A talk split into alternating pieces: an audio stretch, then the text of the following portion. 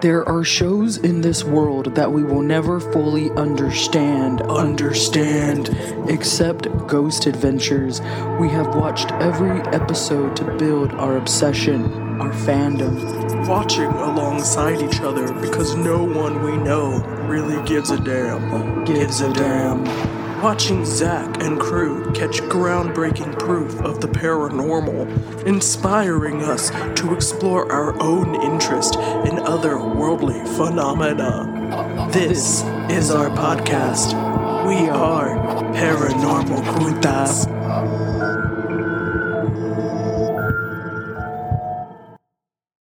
Hi, hi, hi. Hey, hey, hey, it's a glorious day. Hey, hey, hey. Isn't it from um a Nickelodeon show? Hey, hey, it's a wonderful kind, of day. It's uh, Arthur. Nothing's gonna get in my PBS. way. And then I like to transition into like Gullah Gullah, and I'll be like, we're having fun with each other. Ah, ah, No, ah. that's that's the same one. oh, is It's it? the same story. Yeah, yeah, that's uh, that's Arthur. Yeah, and get along with each other. Oh, shit. Said, what a wonderful kind of day. Day. Yeah, that's Arthur, bro. we PBS kids. We are PBS kids. That means it's me, Leah. and it's me, Bethany. And we're the Paranormal Puthas. And hey, everybody, welcome back. We're glad you're back because we got a good one here for you today. We have um, Albert and Jake of the Austin Seance uh, who joined us to share their stories and give us a little spooky history about seances and really just have a super great conversation. Um, the guys were just really cool. Yeah, Austin Seance is badass, so make sure to check them out. Check, check, check, check, check, check it out. Super excited to be here today. Uh, we have Albert and Jake of the Austin Seance. Hey guys. Hey, Hello, hello. how are y'all? Good. Doing great. Can you go ahead and introduce yourself so everyone um, knows whose voice is who? Jake, you want to go first? Yeah, you no, go, you go first. All right, I'll go. Uh, I'm Jake Cordero. I'm one half of the Austin Seance, and um, yeah, that's me. Uh, I'm I'm Albert, and I am the other half of the Austin Seance. Um, that's my voice. So this is my voice, and that's Jake's voice. So now you know who we are. love it, love it, love it. now it's smooth sailing. That's right. so of course we we know you guys and and what y'all do uh, here around town. Uh, we actually had the opportunity to first come across y'all at Paranormal Fest out in San Antonio back uh 2021, I think maybe or two. Yep. Okay. 21. Okay. Uh, so we've been wanting to have this sit down with y'all since uh, Paranormal Fest of 2021.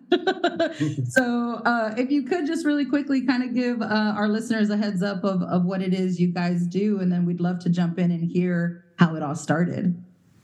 Uh, I can start, Albert, if that's all right. Yeah, go ahead.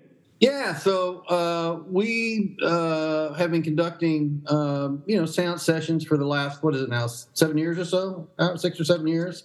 Yes. uh, in Central Texas uh, and throughout the state. We started out uh, doing private sessions um, at our home for friends and stuff, and then after a while, we uh, kind of expanded out and have been conducting uh, these seance sessions uh, in Austin, San Antonio, and you know Corpus Christi and uh, Houston and all sorts of places. So we just we travel around. We've got a big van, and we we conduct these sessions. We also do workshops uh, occult workshops on you know psychometry and tasseography and and uh, talking boards and things like that. And um, we have a journal. Yeah. So we have a quarterly journal that we we we publish, and so we're all about um, we're all about education, and so a lot of what we're doing is uh, devoted to the idea of sort of getting the word out about the history of American spiritualism and seances, and we think it's a it's a you know it's a fascinating history, and um, so a lot of what we do is very sort of educational in that way. Well, and I'd say like a lot of what we do is also very um, accessible. So um, when we talk about seances, we're not talking about like medium-led seance. We're talking about a call and reply, 1848 style original seance where anyone can kind of do it. And so we wanted to make this accessible. Uh, we find that a lot of people that, that enjoy coming to our seances and have a really good experience are ones that I would call like um, lack of a better term, soccer mom curious, right? These are people that aren't goth, they're not witchy, but they have like that interest, right? And maybe maybe they have some crystals and some stuff at their house that they may be interested in, but they're not going to show their friends and they're not going to. That's not you know, but they're very interested in it. And so what we find is that we want to make it a safe space for those who are curious into the occult to, to be able to explore it in a place where they feel safe as well as be very educational about what we do because there's a long history that is sometimes forgotten in this in this area when we talk about seances and, and spiritualism and, and, connecting with the spirit. Yes, no, and we love that. And we've had the opportunity to uh, witness one of your seances and, and participate in one of your events, and it was so awesome. Like I have no words. It was just a really, really great time, and and like you said, educational. Um, but this isn't something that you know either a lot of people know of or people don't just really kind of get into right? Like uh, that that's what brings us all together is, is the paranormal aspect of some of these things. So um, could you share with us maybe what what started the curiosity or are there any experiences that kind of led us down this path? Yeah you start jake is more i'm the more of the uh, skeptical kind of guy who's like I, I worked with ghost hunters. I used to hang out with ghost hunters. I used to do investigations with them all over texas kansas and nebraska and like I'm the guy that's like that that they don't necessarily like because I'm the guy who's like, well, let's go find out what it is, and I'm over there and I'll sit in front of a door for three hours waiting for it to move. So I'm more of that kind of guy. Uh, but I've had some really cool experiences. But Jake has probably got much cooler experiences than me. So we'll yeah, let we, Jake start. Well, we we we uh, Albert and I, I think we make a fantastic team, and part of it is that we come of it from different life experiences, and we have a different sort of philosophy about what what what's going on and what's happening. And you know, the, the simple comparison that we always make is you know uh, you know Mulder and Scully because um, I think.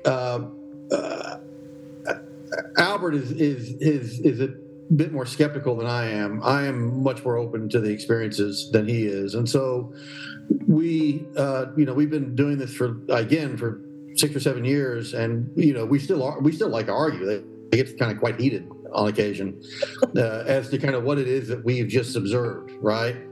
And um, so that I think makes what we do particularly kind of uh, there's a lot of texture to what we do, and it's a lot of fun because I think that a lot of the experiences that we've had in the seance room, uh, I've found to be sort of either inexplicable or um, you know quite startling. And you know, Albert's always looking for different things, kind of different ways to sort of think about it.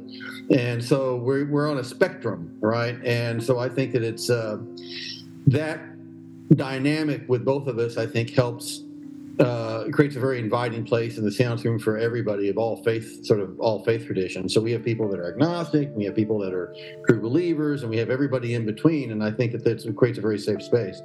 Uh, as far as like sort of experiences, uh, I, you know, some of my experiences were very, very early. Um, in fact, I think a recent edition of our journal, I talk about. Um, experience when I was probably six or seven years old, where this mysterious oh, the man the hat, yeah, the hat man, the hat man showed up in my room. There's two of them showed up in my room, and I was sort of terrified about it.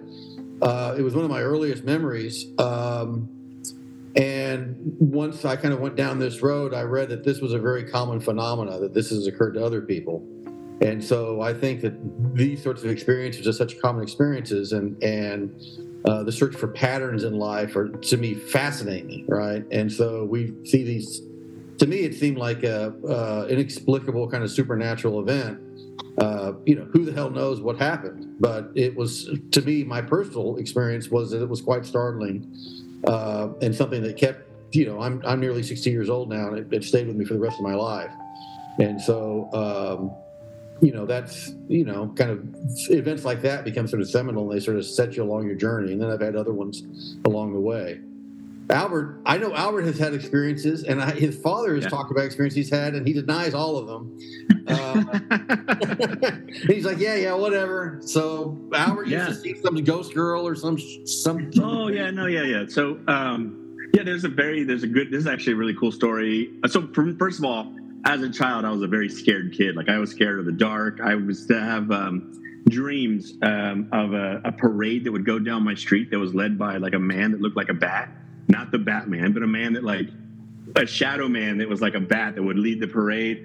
I would uh, I would have dreams of like a creature that would crawl down from my attic because my bedroom was just outside the little hole that goes up to the attic, right where that door comes down. And so I would have dreams every night that this creature, not every night, but recurring, would be coming down from like the spindly creature coming down from the attic. So I was, I was already kind of in that world as a little kid, um, and so I, I was really fascinated with all things that went bump in the night. Like I collected books on UFOs, Bigfoot, every ghost thing that you could, and I think it helped me with my my fear of those things.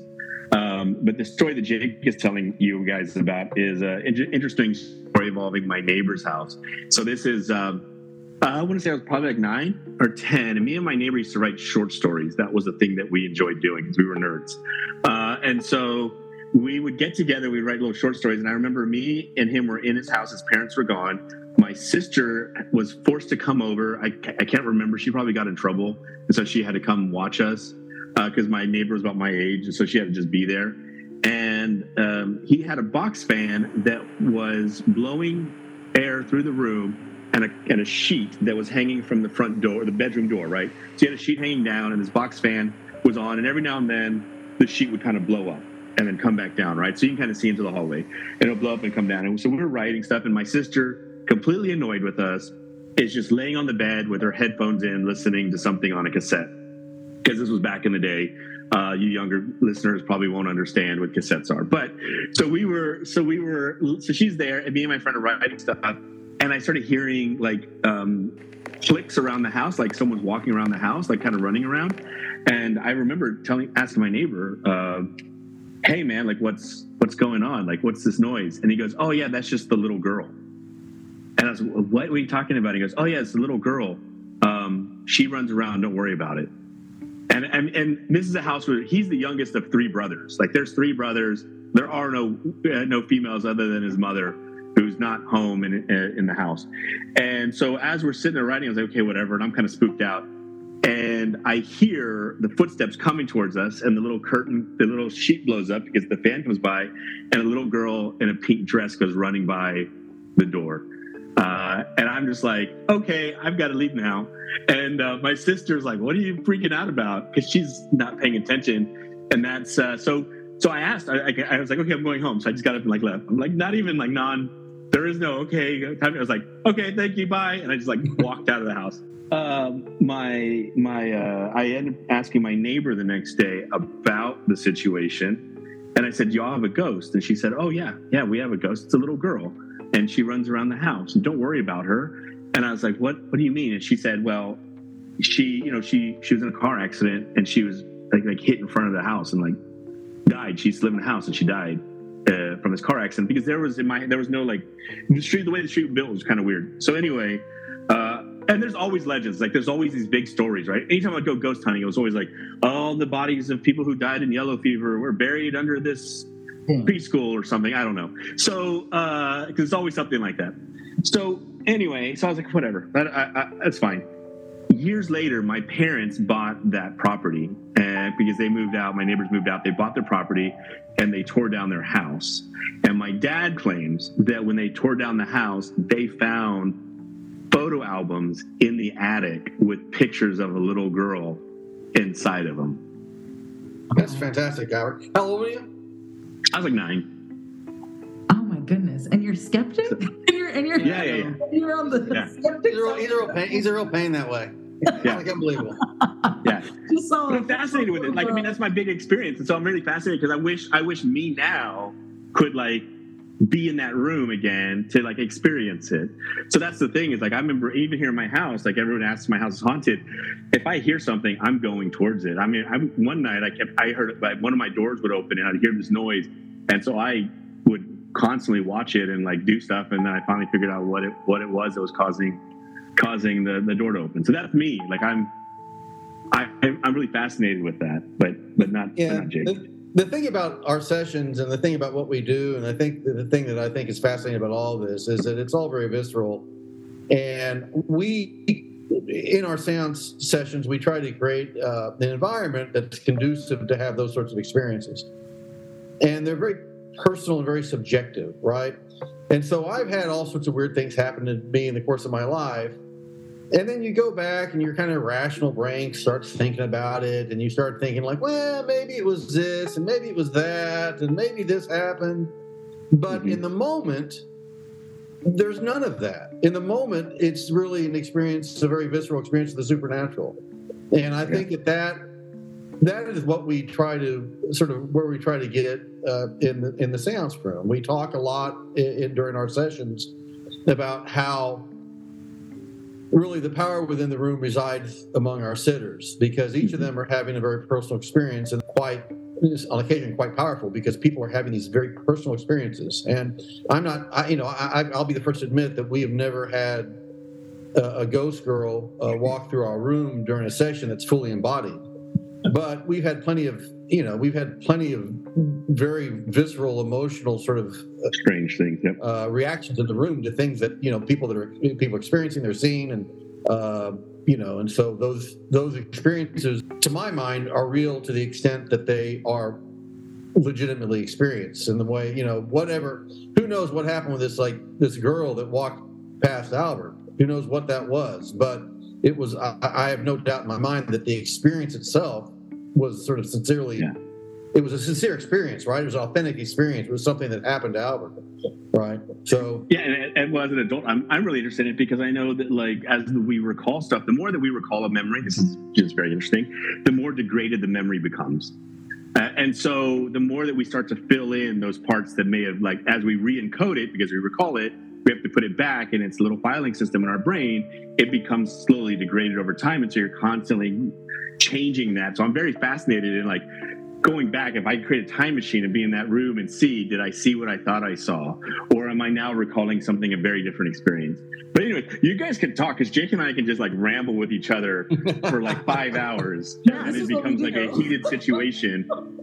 No, this is Yeah. your episode. That's, that's what you. Yeah, we want to ramble. Please ramble. But I, I think so Yeah. far y'all have mentioned some really great things and already so many parallels. Um, even just the Hat Man. We've we've talked to people who have seen this Hat Man, right? Even to the point where it was like, oh, we just called him, you know, Charlie, and it was Charlie's here again, and this figure would just be there. Um, the even you albert mentioning the attic space and and having those dreams or, or seeing what you saw and uh, I at, at our older home out in East Austin, I would see um, shadow figures, and they pretty much I was like, oh, they just live up there, and I would point to the hole into the attic, and that's where Right. they. So already just these crazy coincidences. So no, please keep rambling. I love Yeah. it.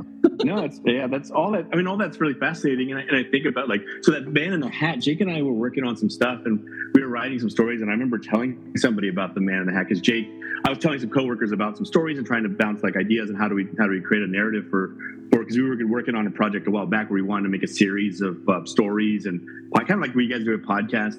And I remember telling the story to a friend of mine about the Hat Man, and the guy said, looked at me, and he goes, "I'm going to tell you a story." And he said that his father, as his father was in a hospital, again, he's he's passing away, and his father's in the hospital, and him and his friends and family are there, and they're around his father, and his father just sits up in bed, points in the corner of the room where no one is standing, and says, "Who's the man in the hat?" and then passed away. So I find that like even fascinating. That you know, that's a really interesting occurrence like that. Yeah. Yeah. So you you get all that, talk- you know. And you guys talked to Hat Man as well, or do you you did- have y'all had some, or, or Yeah. uh, have y'all uh, had a guest or somebody that, that talked about that? Yeah, yeah. If y'all are looking for Hatman stories, I'm sure we could uh Oh yeah. people Well, there was a woman uh, that was quoted, I think, in the San Antonio Current, Stacy Alejos or something, maybe was Yep. her name. She was a Oh, San Antonio woman, and she experienced uh, And she, she experienced the phenomena. And then I, I was I came across an article on it in a magazine as an adult, right? And I was like, oh, holy cow! I this happened to me. Yeah. And that's why I decided we wanted to write something about it for our journal because it wasn't, you know, if you never experienced something like that, you're likely to just sort of write it off as just crazy people making up stories. right. Yeah. But I was like, well, I, I had this this personal experience, so I could relate to it, and it was one of my earliest kind of memories, and it wasn't a dream as far as I could tell. I mean, and I, it stuck with me. So you know, um, Well, mine is like I, I mean, I, and I take it as different view because I have sleep paralysis, and so I see it as like a, a kind of uh, state that I'm in as I'm kind of coming out. I'm in that state of paralysis, and I and I I will tell you my Hat Man story. Um, which was uh, it wasn't a man in a hat, but I remember one night I was in bed and I was having a little anxiety, and I had uh, an episode of sleep paralysis. And what I usually see is demons. So that's the thing that I see whenever. I, but I was Catholic school growing up, so that makes sense, right? um, and so I was in bed, and then I wake up, and there's a figure standing above me, and so I know that if I blink, I can I can uh, get myself out of the state, right? And so like I blink, and I'm out of the state. Go back to bed. I have another another episode of of sleep paralysis, right? Again, like I blink, I get a, I, I got it.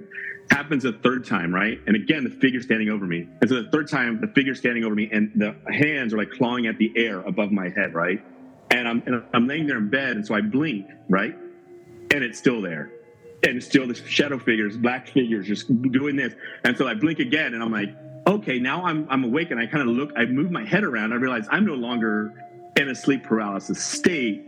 There is uh, there there's this thing in my room, so uh, I did what I thought I should do. I jumped up in my bed and onto my knees, and I said, uh, "Let's go." And then some ex- expletives. I realized, so I was like, "Let's we're gonna we're gonna have a fight, right?" And the figure stops mid mid claw and goes, "Oh, dude, I lost my cell phone and I'm trying to find it." And it was my roommate who had come in my room and and he was trying to find the cord from the fan to turn on the light. So that's why he was clawing at the air above my head. Uh, so that's my that's my man in the hat uh, situation. so anyway, there you go. There you go. Oh my goodness. I mean, good, good one. That's awesome. Yeah. so um, Get on you my know, knees we and pray. Um, so you've had these experiences, and then of course how the Austin Seance came to be, and then Yeah. maybe some experiences through one of your seances that really sticks out. So we, like I said, I, I, Albert, I've lost track of the time. Was it six years, seven years? How long have we been doing this? We started. So me and you started working on, on uh, doing a public seance in 2015. But you and I probably met in 2013, 2012, 2013 is when we probably would have first met. Yeah, and so we were both uh, interested in this sort of thing, um, and so I had a. Um, my daughter was sort of a, a very odd person. So anyway, she we would do seances with my daughter at my house, and I had built a, uh, this spirit cabinet for her. Um, it's just just large armoire. It's sort of a classical thing that uh, is sort of historically used in a lot of seances uh, in the early 20th century and late 19th century. Yeah, around So- 1880s, yeah, or 1860s. Yeah. Yeah. Yeah. So we would, anyway, I built one for her and we would conduct seances in the house. And she was a little kid. And so we would lock her into the cabinet and uh, we'd conduct a seance. And, and now she's in therapy. So when Jake says odd, we can find out why. yeah. yeah. It's all funny now as we think about it. Uh, um, but anyway, she conducts seances, and she still she still does on occasion. But but she conducts seances, and we do them in the house. And so Albert was real interested in that, and he we got he kind of knew that we were doing that, and so he he uh, you know he we kind of got he approached me at some point and said, why don't we uh, you know why don't we get together and sort of try to come up with a you know start doing seances ourselves for for our friends and stuff. So we did a few of them for at home, like just we get people together and we were doing seances and trying to kind of figure out an approach that we thought was effective. And we kind of early on we decided that we were really interested in the history and, and the educational aspect of spiritualism. We didn't want kind of a BSC sort of a, approach that was a bunch of mumbo jumbo. We wanted something that was sort of uh, very much um, grounded in history and and so And I think and the reason why, and just to kind of sorry to jump in, Jake, I think Sure, the reason why is when we look at when you go, I mean, you Google seances in local area or whatever, you try to find something, you're going to find maybe something that's like a theatrical seance where it's a play about seances, or you'll find a magic show that's just a magic show that has seance stuff in it, or you're going to find like these other things. And so we wanted something that was a little bit more accessible. And again, go back to that 1848. The reason why spiritualism and the seance was so popular in the 1800s um, and to give kind of context to your listeners is uh, is that you know the first séance um, was in 1848 and um, it was what made it what made the movement so big where there were so many converts where they were having seances in the white house and they were having um, like i think there was like 60 newspapers dedicated to seances and spiritualism and 300 groups across the united states. Like these numbers that grew within a decade grew because it was a do-it-yourself thing. Like it was this you didn't need some special gift or innate ability. You just had to be willing to play a couple of games in the dark and you can you can try to commune with the with the dead. And so that was really what it is. And so we have this do it yourself attitude already in the us but especially then. And so that's what helped create that movement. And so with jake uh, when we talk about the history when we talk about trying to replicate that it's because that i think is more interesting the people we want coming to our seances. We want people that are going to go home and explore it further, hopefully, and have accessibility because it, I think this is I'm not knocking any kind of other seances or attempts, but I think with a medium led seance, well, now I need to find a medium, right? I need to go find somebody that can do this. But what we're showing is just go to your home and try some stuff out and see what happens. Yeah, and that's we- I think what we all our ultimate goal was to, to kind of bring that back. We do a lot of we do a lot of workshops as well, and the idea is that we you come to one of our workshops and you should leave with sort of an, an interest in some area and and maybe an ability to try stuff at home. And our and our seance sessions themselves are sort of workshop esque, right? I mean, we we talk about you when you come to one of our sessions, you'll leave with some sort of rudimentary history of the American spiritualism, but we've also talked about tools that you can use at home. Uh, and we talk a lot about that and things that you can do at home. And we really stress the idea that, uh, and one thing that we say over and over again, it's kind of a joke, but you know, uh, you know, I'm maybe a little bit intuitive. Albert claims that he's not intuitive at all. Um, but uh, you know, almost without exception, that we'll have people within our room who are going to be quite intuitive. And so, one of the things that we try to do is try to find those intuitives in the room. We try to sort of and and help create this sort of shared experience.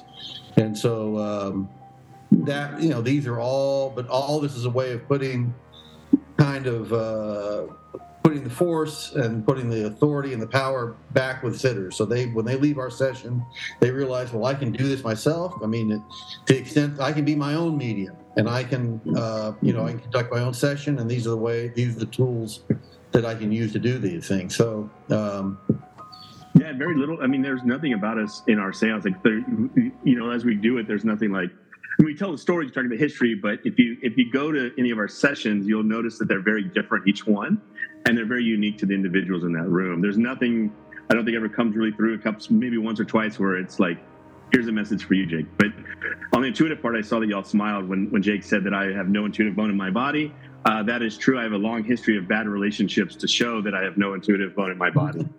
So just wanted y'all to know. That's terrible. And yeah, it's even led me to drink when we're working together. It's like, hey, damn, Albert, man, get your shit together. do, Sorry. you, do you not see my face right now?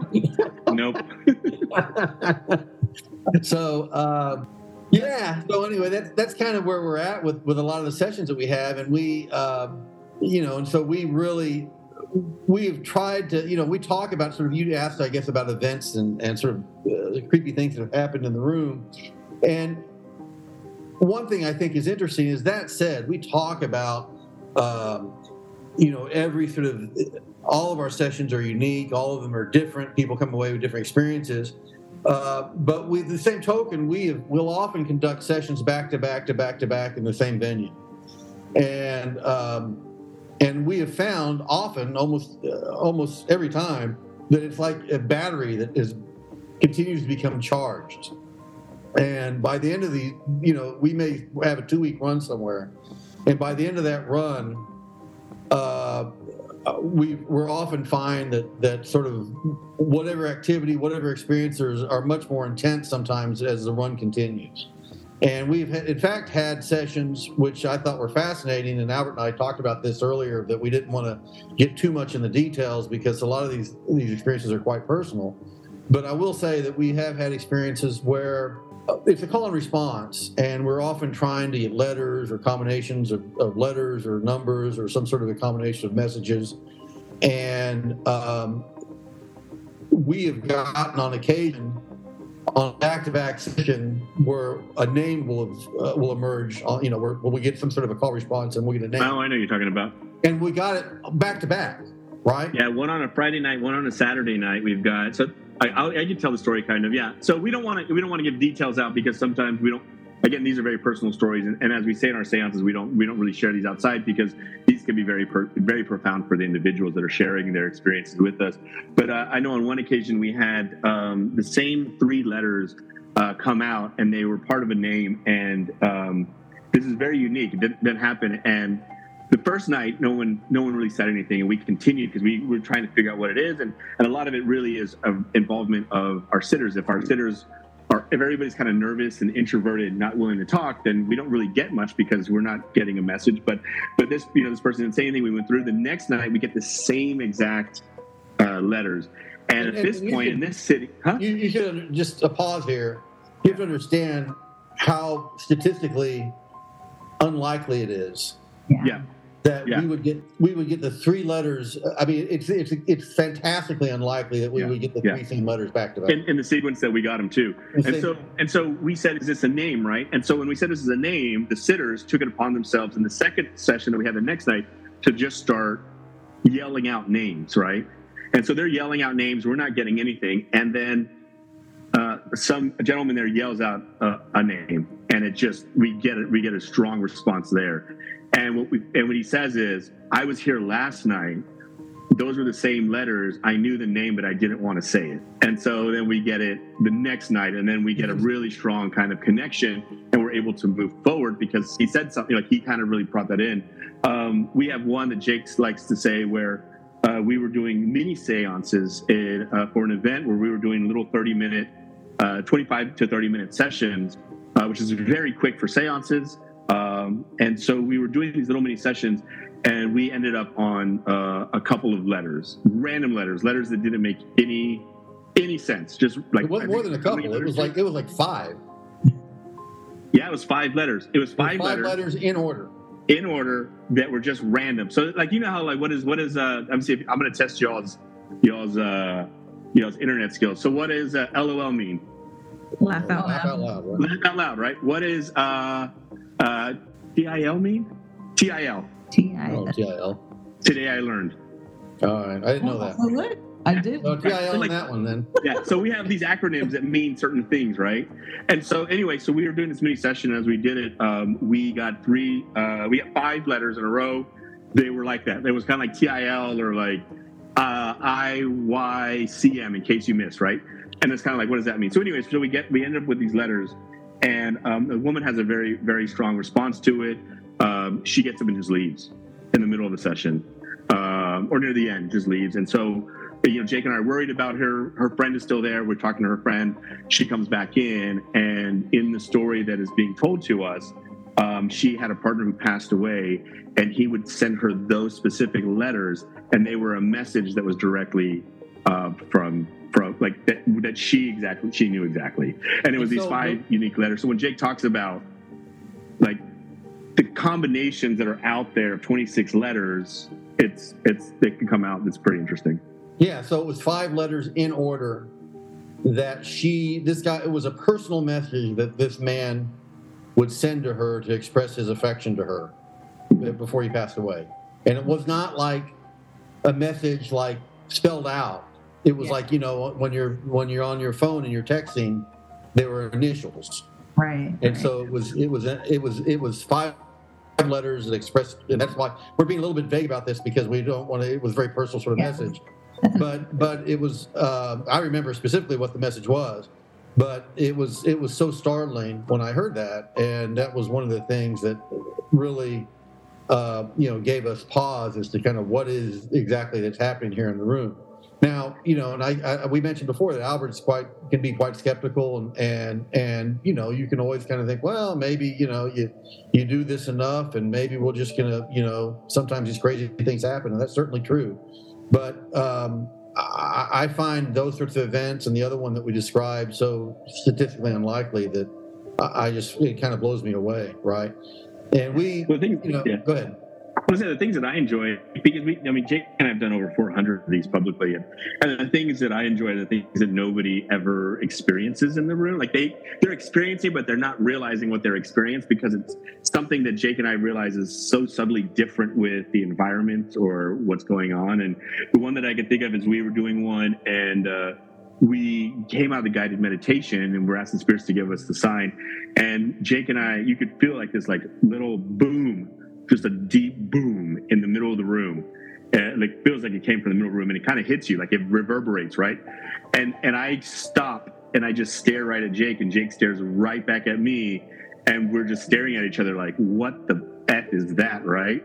I, I don't want to cuss because but I realize that your show has a cuss word in the show. So I kind of feel like it's appropriate, but I just, you know. So, anyways, I look at Jake, and Jake looks at me, and and it's like, and it's like this moment of like, what was that? Like, what was what was that? That's something that's that's new, that's never happened before.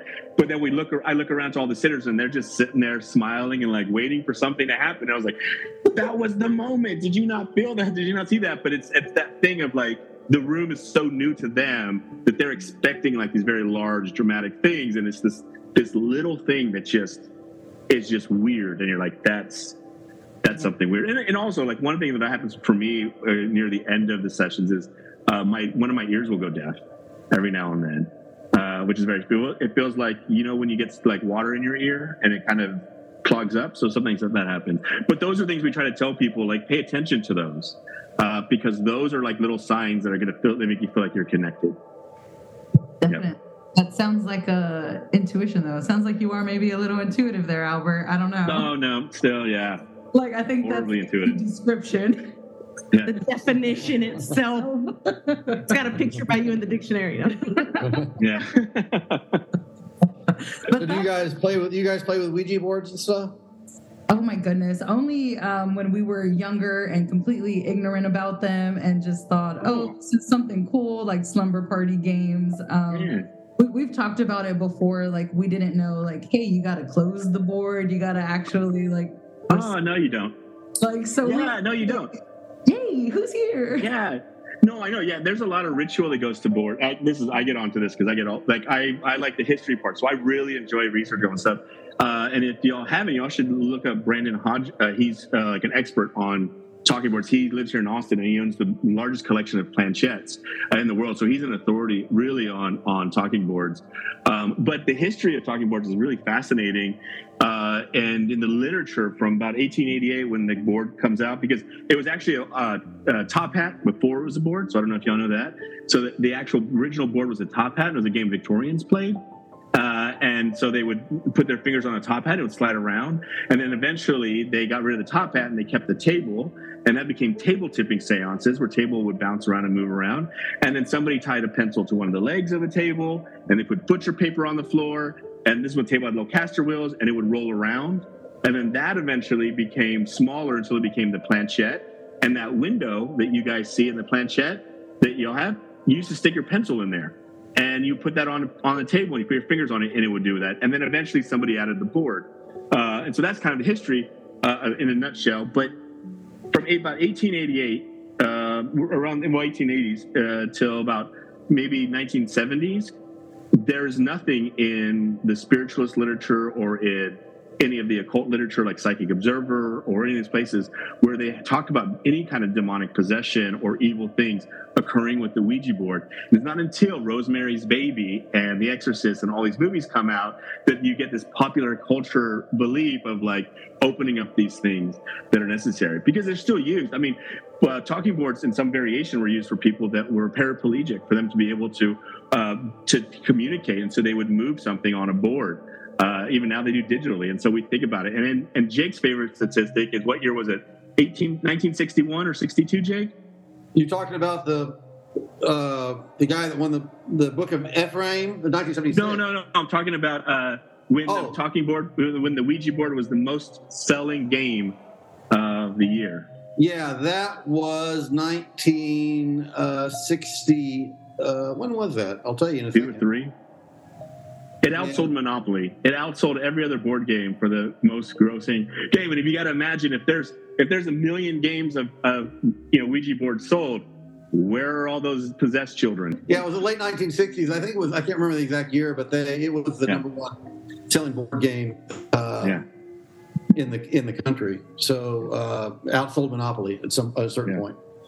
But you know, everything I think again, one thing that we do talk about a lot and, and is about intention. So that's a big part, I think, is is what's your intention going into it, right? Even in our seances, we talk about it. So if you're somebody who has a lot of anxiety, a lot of stress, a lot of fear, uh, when you go into something, you're going to produce that. You're going to give that away, and that's what you're going to get back.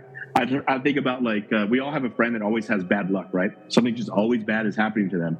Sometimes that's just the disposition of that individual and the way that they kind of experience the world, and that's what they're getting back. What they're giving is what they're getting back. And so a lot of times when you go into these, if you go into it understanding the intention, right? Some people believe you need to clear the room by ringing a, bell three times. Some people believe that you need to clear the room by burning sage, right? Some people believe you need to clear a room by burning incense. Some people will clear a room by chanting. When you think about all these rituals or all of these practices, what it really is is you giving intention, right? And so what is it that you're trying to do?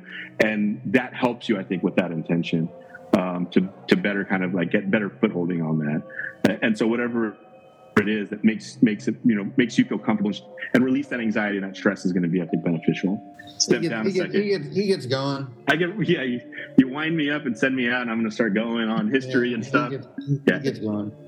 No, Well, so you guys, I guess you guys had, had- were sort of, uh, you're of the opinion it ought to be closed and there ought to be a certain ritual after you guys use it, the, the, the talking board. Is that your sense of it? Pretty much, yeah. I mean, again, we I haven't visited doing like performing that or trying to communicate. I'm I'm the scaredy cat, I guess, of the group. I don't really go out seeking it. Um, with the experience that I've personally had, I'm like, okay, that's enough. Like, I don't need to try to talk to the thing. like, it, it's something's there. So um, I just kind of respect it. Like, hey, you're here, I'm here. Let's just coexist as best as we can. Quit making noises, leave me alone, type stuff. Um, so That's a that's good. That's a, that's a very good attitude. Yeah, it's good. Yeah, you know, there's a lot of uh, cult shops that Jake and I talk to that tell us that they don't even carry talking boards in their shops because people coming in freak out about it. And these are cult shops, These and they, cult people shops. freak out about them, so they just don't, don't carry them. They'll carry the planchette, but not the board. But I mean, what I find interesting, fascinating about the, about the, the Ouija board, talking board, and sort of the things that we do, we have different sort of uh, kind of binary tools that give us kind of yes no kind of responses when we're trying to sort of do call and response. That they all, I mean, you saw, you know, you you talked about you don't want to talk, but we're trying to talk. We're trying to make that connection, right? And so all these are just various tools. And the one thing that we talk about in the room is that you know really the one of the strongest receptors are people themselves, right? So these are just different sort of mechanisms that we can use to try to make connections that we may feel already. Um, but uh, I mean, I, I find it fascinating. We've, you know, we've we do talking board workshops, and to I think kind of pretty good success. We've a lot of times people will be getting gibberish, and a lot of times they are not getting gibberish at all. Um, you know, and we've had we've done workshops where you know it's like all right we got to turn the lights off time for everyone to go and they're like still going crazy with the with the with the with their ouija board because they, they have so much they, they find them so fascinating um, we don't typically use them in our seance sessions only because they can uh, you know they, they can take a long time sometimes and so at a certain point we've you know we can't be there for four hours and waiting for two people sitting around the board to come up with something when we've got you know 15 people in the room And I think also it's also like I mean, you said you're, you're nervous and scared of it. So we pull a Ouija board out. People are like, "Well, we're out," and then out the door. Which I go. find to be, I find to be Yeah. curious since you're they they paid their money to come see a séance, so yeah. I, Yeah. why would you be creeped out if you pull out a Ouija board? But uh, there you have it. Oh, yeah. Um, but we, I, I, I think you're great. You know, and I, I the boards are fascinating. A, a guy, you know, it's hard to know. Um, you know, there's a long history of like uh, of these boards sort of being used for different sort of literary purposes. A guy won in 1976 won the Pulitzer Prize uh, for the Book of Ephraim. It was a it was a uh, epic poem that he you know was basically dictated to him through a Ouija board. Uh, there's a religious movement. The Vietnamese uh, Cao Dai movement is based on revelation from a from a talking board. Um, you know, someone and so. Uh, There's a, there's a woman that wrote. There's a woman that connected allegedly Mark Twain. Yeah, Jack wrote Aaron, a- what was it? Was, Uh, uh, that was written. Uh, I can't remember the person's name. Do you remember the name of the book, Jake? Jap Herron. Jap Herron. That's right. Yeah. And so she wrote it, and uh, she used a Ouija board and allegedly spoke to Mark Twain to help write this. This isn't the first. There's other people. I think. Um, uh, what's her? Uh, uh, Sir Arthur Conan Doyle's wife who wrote some poetry also from. Uh, somebody who from the other side who long passed it. I think it was Byron or somebody. I can't remember. But anyway, so the Mark Twain book uh, was reviewed by the by uh, the New York Times, and the New York Times uh, had a nice little quote when they did the review saying that if this is the best Mark Twain can do on the other side, then he should respect the borders. so that's uh, that's the quote. That's the quote. Yeah, her name was the writer was uh, Emily Grant Hutchings. Was That's the, correct. writer- Was the writer's name? They wrote this book. Uh, was a medium, I guess, and Yeah. was using a Ouija board. And it was Yeah. Lord Tennyson, I think that Lord, Arthur Conan Doyle's wife may have been, or another medium was using to as a poet to write posthumous uh, poetry Yeah, through the Ouija board. all this stuff I, I just find just it's just fascinating. The other thing that I'm struck by, and I think that a lot of people are blown away by, um, I, I, guess there's more renewed interest in this now, but you know, spiritualism was a super vibrant movement, a super vibrant Mhm. movement um, up until I guess the 1930s or so.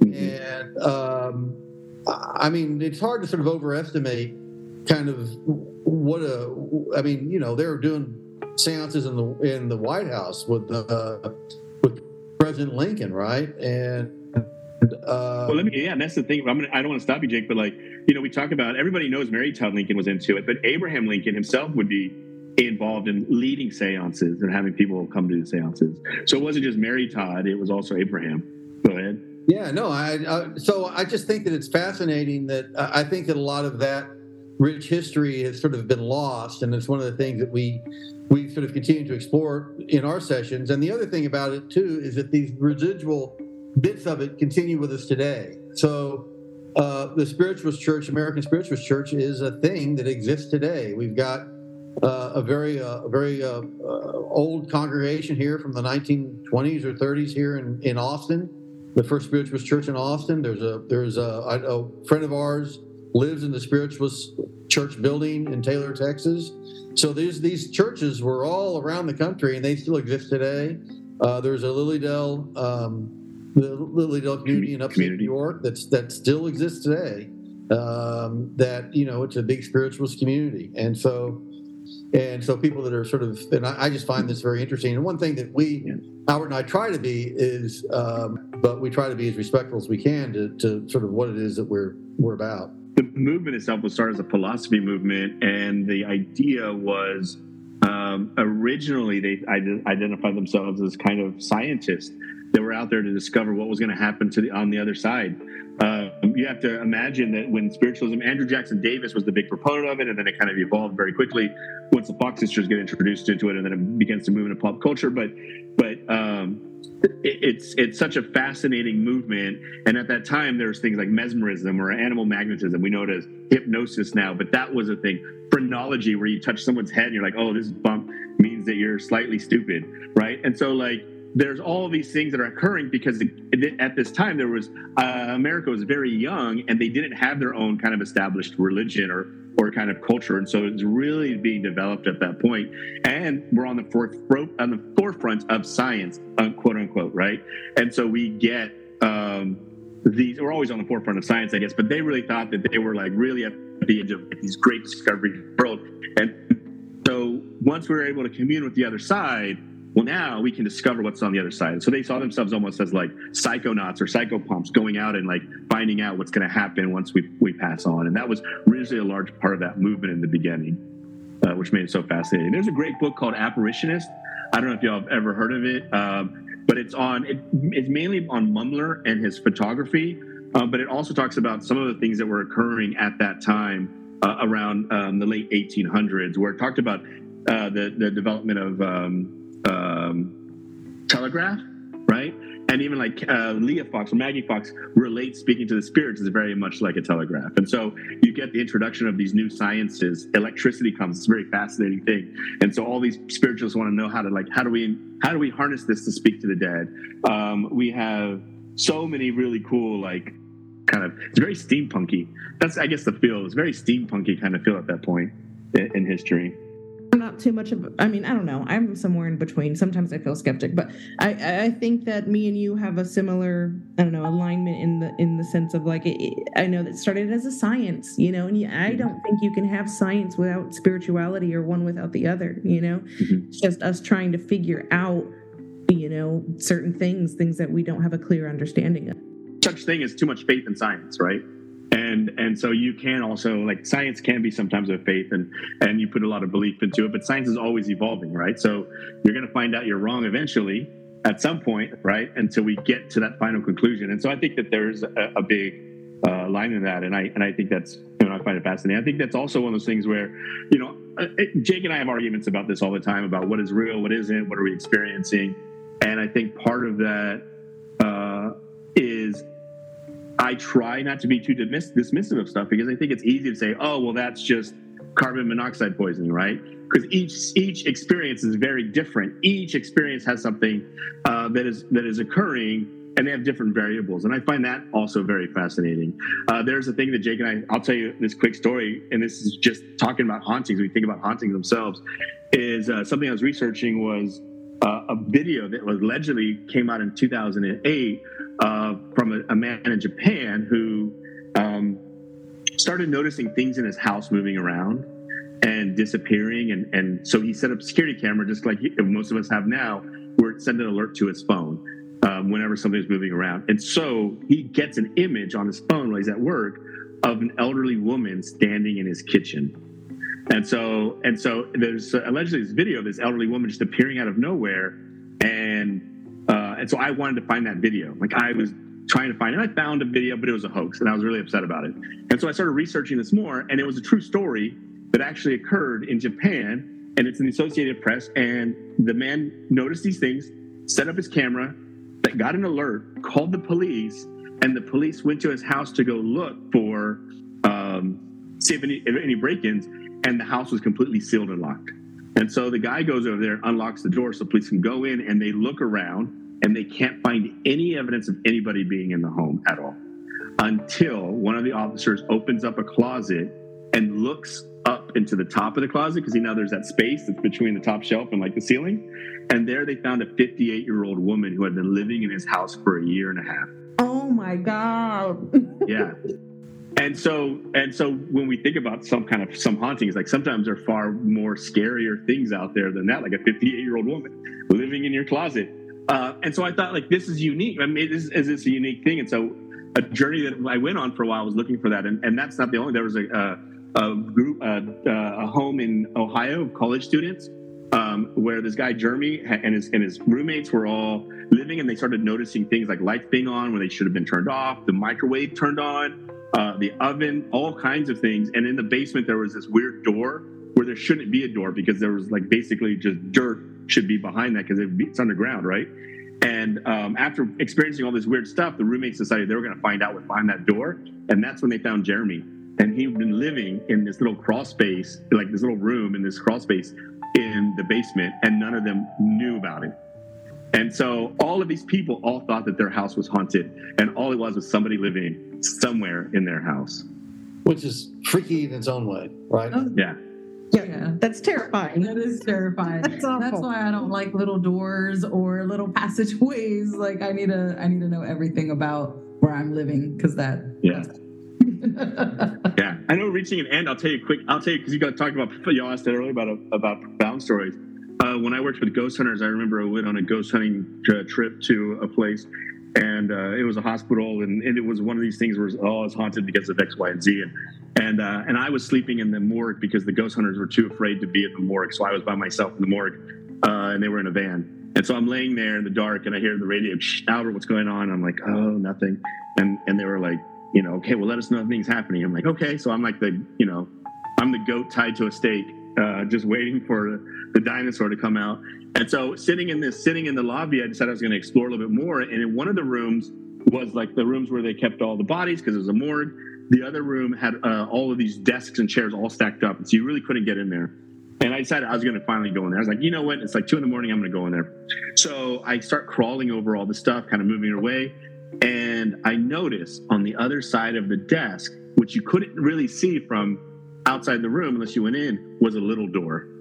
So you said like there's little doors that are scary, so I radio back, oh, there's a little door in here. I'm gonna go in there, and they were like, what? And I was like, yeah, I'm gonna go in, and they were like, oh no, don't do it. So now they all come running out because Albert's about to go crawl into a little space, uh, and so I open the door and I crawl in there, and and it goes underneath the hospital, and there's all this like medical detritus around ephemera, like papers and, and x-rays and all that. And and I remember talking to them and I asked like, what is the what's going on with this this hospital? Of course, there was the usual story like, oh, this hospital is built on the patients of yellow fever, and so now it's haunted by that. And, and you're like, okay, yeah, whatever. That's that happens everywhere. Uh, and so uh, the other one was that there's a doctor who goes around and he helps those who are about he had passed away in the hospital or something and he goes around and his spirit helps those who are about to pass over. And so people see him before he dies right?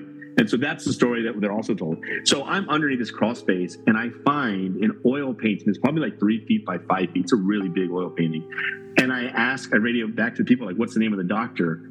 And they tell me and i'm like you will not believe this. And underneath the hospital it was this oil painting of this doctor in this crawl space. And so I pulled it out and I showed them. We took some pictures, and then I put it back in the in the crawl space. And so I thought that was a really like that reminds me right to, to loop back from the very beginning. Little girl with photos in the attic. We've got an oil painting of a doctor under a crawl space. Oh my Oh, very creepy. The Yeah. Perfect full circle, you guys. Yeah. that was awesome. And I know we're at uh, the end of our hours. So, really, uh, a huge thank you. And of course, we want to give you uh, another minute just to let people know where they can find you, anything y'all have upcoming. Um, Yeah, uh, we're uh, obviously we're at austinseance.com. We would encourage. We have a Patreon now, and we uh, our our Patreon subscribers uh, can get some free gifts in the mail, and they get our our print journal. We have an old school uh, print journal that we send out. You get it in the mail. It's not like an online thing. You'll get it in your mailbox. So uh, we encourage you to come to austinseance.com, and you can find out about that. And so all the money that we make from uh, the journal and for advertising all that, we we 100% of it we use to pay for artists and writers. Uh, so we'll also be at the Psychic May. May, yeah. Um, May, I'm not sure, but that's also in San Antonio over at the uh, um, Swan Inn, right? yeah, Black Black, Swan. yeah. Black- no, Black Swan's the yoga place. Swan Inn is the other place. Yeah, we'll be there. I think we're lecturing or something. Um, so we'll be there as well. Burlesque. well. We're doing burlesque there. And then we'll be at, uh, you know, just uh, go to austinseance.com or join our, our newsletter and you can find out about our regular appearances at the Vortex or wherever it might be. So, And uh, we'll see you on the future, maybe even at Paranormal Fest. yeah, Yeah. that would be Yeah. awesome. Yeah. all right. See you guys. Talk to y'all soon. Toodles.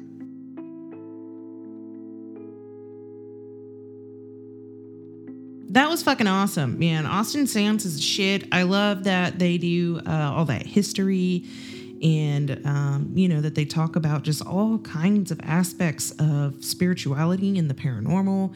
Um, and they're just so informative. Yeah, no, it was really great. Like, uh, I think it was funny because throughout they were like, "Do y'all have like questions?" And it was like, "Y'all are like answering them though. Like, just keep talking." Like, they were just so great. Um, and really, we could have let them talk for hours. Um, it was just such a good time. Uh, really enjoyed it. Ten out of ten. Yeah, Definitely for sure. recommend. And honestly, I would rather not ask questions. Like, I want you to just take it away.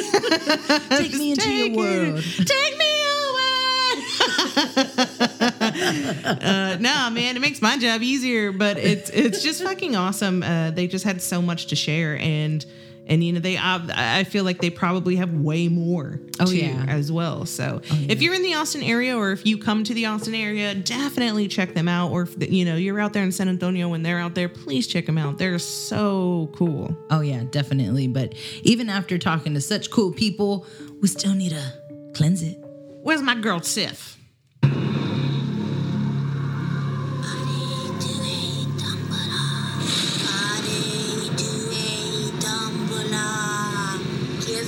The power I beg of you. Hare Due. Give me the power I beg of you. Mercier de. Ce soir Etienne au bois de mort. Hare Due Dumbledore. Wake! big deep breath in. Let that baby out. And you cleansed. I feel it. Like my face got relaxed. Like I dropped my shoulders. feels good. feels real good. Yeah, I love like that uh, that meme or whatever where it's like unclench your jaw, drop your shoulders, like Yes. calm the fuck down, like because I need to be reminded that because very tense human being. I sleep with my jaw clenched Yeah. and my fists balled up. Mm-hmm, like I'm mm-hmm. like ready for impact. You need to let that shit go, man. but as per usual, thanks everybody for hanging out. and we're signing off with two besitos. From these putitas.